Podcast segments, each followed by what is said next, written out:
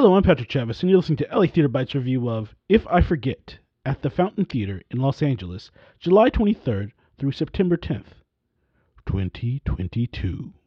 If I Forget is a dramedy centered around the Fischers, a Jewish American family in Washington, D.C. in the early 2000s. Michael Fischer, played by Leo Marks, is a Jewish studies professor and is very close to getting his tenure. He visits his family for his father, Lou Fischer, played by Matt Gottlieb, 75th birthday party. At the party, we meet Michael's two sisters, Holly, played by Valerie Perri, a self proclaimed home designer and mother to Joey, played by Jacob Zelonke, and wife to Howard, a successful lawyer, played by Jerry Weil, and his other sister Sharon, played by Sammy Klein. From all appearances, they seem like a very successful, happy family. Still, things get dramatic real quick when Michael reveals his controversial book, Forgetting the Holocaust, an opinionated book about, in the broadest sense, Jewish culture and its continued connection to the Holocaust socially and politically in modern times. In the case of this play, the early 2000s. The show also deals with other strained familial issues and essential questions about life and identity.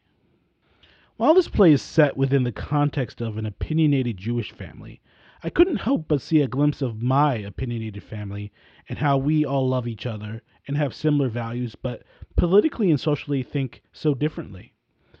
I think Steven Levenson's play has some gorgeous dialogue. I think there's a strong beating heart behind this play, which is one of the big reasons I think this play is so important. As a Jewish American play, as an American play, as a cultural play. I think the conversations, tough conversations, are critical. I also understand why some wouldn't want to see a show about such dire topics. These same people, I think, they need to watch this show because the subtext is so deep. There's so much good about this play. But it's bogged down with a weird credit card plotline, which is inserted haphazardly, in my opinion. The comedy also seems to be an afterthought, as well as some characters getting the shaft narratively.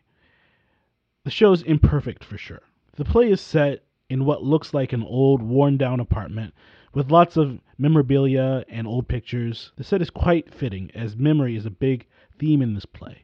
I think the space was utilized well, and I enjoyed the use of creative lighting and dance inserted to communicate the story of Abby Fischer the daughter with mental problems, played by Caribe Frank. I think this is a play that could have been great, but it's still quite good and very important. I give If I Forget at the Fountain Theater an 8 out of 10. It's a good show. LA Theater Bites recommended. Thank you for listening, and thank you for supporting LA Theater.